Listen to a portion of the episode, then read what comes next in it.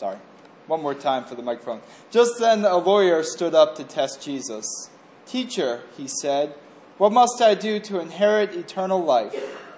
Jesus said to him, What is written in the law? What do you read there? He answered, You shall love the Lord your God with all your heart, and with all your soul, and with all your strength, and with all your mind, and your neighbor as yourself.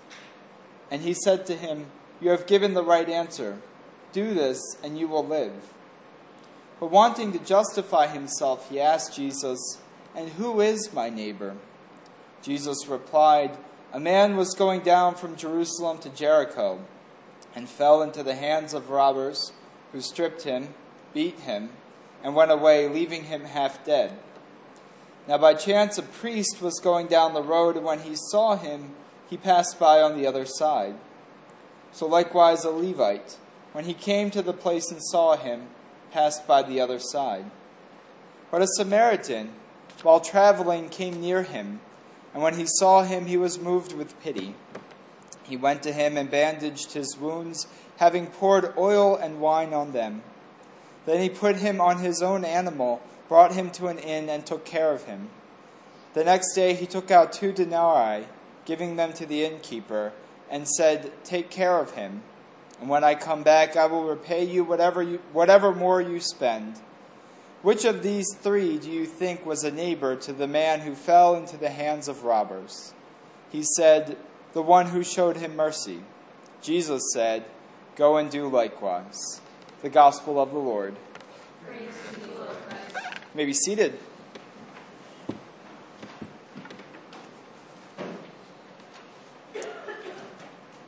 When uh, I was in Detroit last summer with Christian and be walking around downtown, I noticed that I couldn't go five feet without hearing about the charity of a man named Dan Gilbert. His name was on everyone's lips. He gave money so that the tour that I took through downtown was possible, and the guides spoke highly of him. He helped to build a beautiful urban garden, an oasis of lush fruits and vegetables amidst the Motor City's vast spaces of abandoned concrete.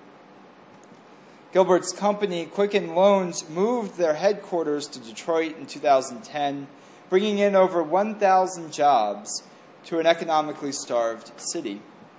Sounds like a really good guy, right? All the charity in the world cannot make up for the systemic benefits that Dan Gilbert receives. He has become a multimillionaire off the sweat and pain of many whom he has defrauded. Quicken Loans, like many big time loan companies, is a vulture of predatory lending. In one particularly egregious case, an impoverished West Virginia family won a $3 million settlement against Quicken because the loan company failed to disclose a required balloon payment of $100,000. The family, of course, had no means to pay this ridiculous fee, and when they didn't, the bank foreclosed on their house. This is but one example of the ways that Gilbert and his company have made money off of poor people. A whole litany of Quicken's misdeeds to its loan recipients and employees would be enough to fill multiple sermons. Now, charity is a good thing. I don't want to be misunderstood. We have a fundamental problem when we believe that charity can help us overcome a bad system. I think it's great that Under Armour wants to donate uniforms to police officers, firefighters, and scholastic athletic programs. I think it's heinous that they want to build here on such a large subsidy from a city that is nearly broke. Charity is a band aid. A band aid helps small cuts, and it does, it makes a difference. Preventing infection is a really good thing. But it will not cure the biggest illnesses or what causes them. If we consider its best use, charity can be positive. But if we begin to believe that charity exculpates us or anyone else from the problems of the world, we have a fundamental issue. Charity helps individuals, charity does not solve systems. We, excuse me. We've had a rough na- we, excuse me, we've had a rough week as a nation. Let me rephrase that. We've had a rough few centuries as a nation. We've never known what to do about race. Even now in 2016, with a black person as president and non white people having unprecedented access to top leadership positions in the country, we have never known what to do about race. Ever since we took people from their native land on a boat, dragged them to our country, and put them to work, we have not had an answer. And our instinct every time that this problem becomes our problem is to resort to either violence or charity. Dan Gilbert gets applause and not scorn for doing such nice things in public. Likewise, with so many other millionaire and billionaire philanthropists. And even us, it works on our level too. I remember last year, after April, after all the events in this city, uh, one of our fellow churches got a massive donation of clothes. Clothes. As if the problem with our city was a climate one and not an issue of social illness. Clothes. Thousands of clothes. They had nothing, no idea what to do with them or where to put them. They didn't need them. Yet we act charitably because we don't know what else to do. I don't know what else to do. I don't know how to talk about this problem. I don't like preaching these sermons. I don't like writing about this issue. I don't even like the in between time, the time when there is no highly publicized incident of racism where I preach on racial injustice anyway. And I've screwed this up so many times. And I'm probably going to screw it up again, but I don't know what else to do. I just know that I'm not okay with charity. I'm not okay with keeping things copacetic. I'm not okay with this mentality that God loves us all, and even though bad things happen, they'll all work out in the end. People are dying. And while I believe in the life to come, I also think the life right now is really, really important. On the surface, the Good Samaritan story seems like an act of charity. We are all somewhat familiar with it. Man sees man lying in the street. Man helps man get well. Jesus gives the moral stamp of approval. That's simple, right? A lesson for all of us. But it's more than that. Because as we've often talked about with Jesus, you cannot know him without knowing the structure and the society that made him. Let's begin with first things. The Good Samaritan is not good. He does a very good thing in this parable, but Jesus never refers to him as good. That's something that we've attached. In fact, given the angst between Jews and Samaritans, it would have been highly unlikely for Jesus to refer to the Samaritan as good. It is interesting, therefore, that Jesus picks a Samaritan for this example, but I think it's intentional. He is saying something about the power structure of that day, that even the person regarded as the least of these, the worst of society, the enemy, can make a difference. And then consider why Jesus tells the Good Samaritan parable. He has just been asked the question, Who is my neighbor? And he gives a very long winded response that is not charity. Your neighbor is not the person next door to you. Your neighbor is not even the person in this room. Your neighbor, the one you are called to love as yourself, is the person in need, the one who lays bleeding in the streets. That person doesn't need charity. That person doesn't need your thoughts and prayers. That person needs help, serious help. And then we must know what put that person on the street in the first place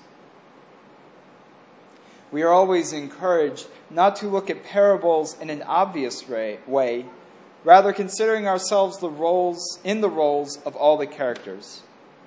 I'm sure if you've ever been to church before and heard the Good Samaritan text, you might have heard a sermon preached like you should be the Samaritan and not the Levite. You should be the person who does good and not very good. I probably preached that sermon three years ago when this text last came up. But consider it today can you really imagine yourself being the man on the street? Can you imagine laying there bleeding half to death, unconscious, waiting for anyone to help you, even if it is your worst enemy. Considering that is what makes it so hard to understand racism in the United States. Because most of us in this room cannot understand what it means to be black. Most of us look at the stories of Philando Castile and think about being in the same situation, but we can't. I can't. I was stopped for speeding once in my life. And the officer didn't even want to look at my license. He just told me not to do it again and sent me on my way. Philando Castile was pulled over because his tail light didn't work. I was doing 65 in a freaking 40. You're going to tell me who was more dangerous in that moment? Police have a dangerous job, as we were reminded with the horror show in Dallas on Friday night. But what compels so many people to shoot unarmed black people or Hispanic and Latino people, or Native people. And the only answers we offer are charity and violence. I don't know what it's like to be the man bleeding on the side of the road. Frankly, I don't even really know what it's like to be the Good Samaritan. If I'm being honest, I'd rather not deal with it. I'd rather donate some money to a fund that helps people who get robbed and beaten on the side of the road and I offer some thoughts and prayers. I'd like to be the Levite. I don't want to deal with this. But Jesus forces us to. Here is your neighbor. Here they are, and they are hurting and in pain. Are you willing to take just that first step towards their body and admit that there's a problem? And then maybe just take another step and go a little further. In his last message that he ever gave in his life, Dr. Martin Luther King preached on the Good Samaritan story. He was in Memphis to support garbage workers who were striking because they were paid such a low wage to do a dangerous job. One of them had died, which led to the strike. And he said these words about the parable. These are his words. It's possible that the priest and the Levite looked over that man on the ground and wondered if the robbers were still around. Or it's possible that they felt that the man on the ground was merely faking. And he was acting like he had been robbed and hurt in order to seize them over there, lure them for a quick and easy seizure, and take their money. And so the first question that the priest asked, the first question the Levite asked was If I stop to help this man, what will happen to me? But then the Good Samaritan came by. And he reversed the question if I do not stop to help this man, what will happen to him? That's the question before you tonight. Not if I stop to help the sanitation workers, what will happen to my job. Not if I stop to help the sanitation workers, what will happen to all the hours that I usually spend in my office every day and every week as a pastor. The question is not if I stop to help, help this man, what will happen to me? The question is if I do not stop to help the sanitation workers, what will happen to them? That's the question.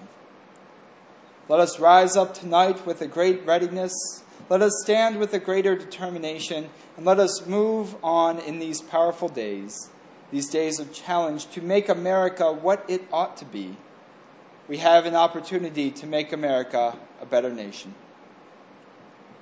Now, without having seen it, I've become a big fan of the musical Hamilton. Stan and I watch clips with Kewen, and they're fun and they're entertaining and also enlightening. And I really like this exchange that George Washington's character has with Alexander Hamilton before the decisive Battle of Yorktown. It's a brief song called History Has Its Eyes on You and I won't sing it. You should consider that an act of sweet charity. But I want to quote these lyrics because they make me think of Salem in this time.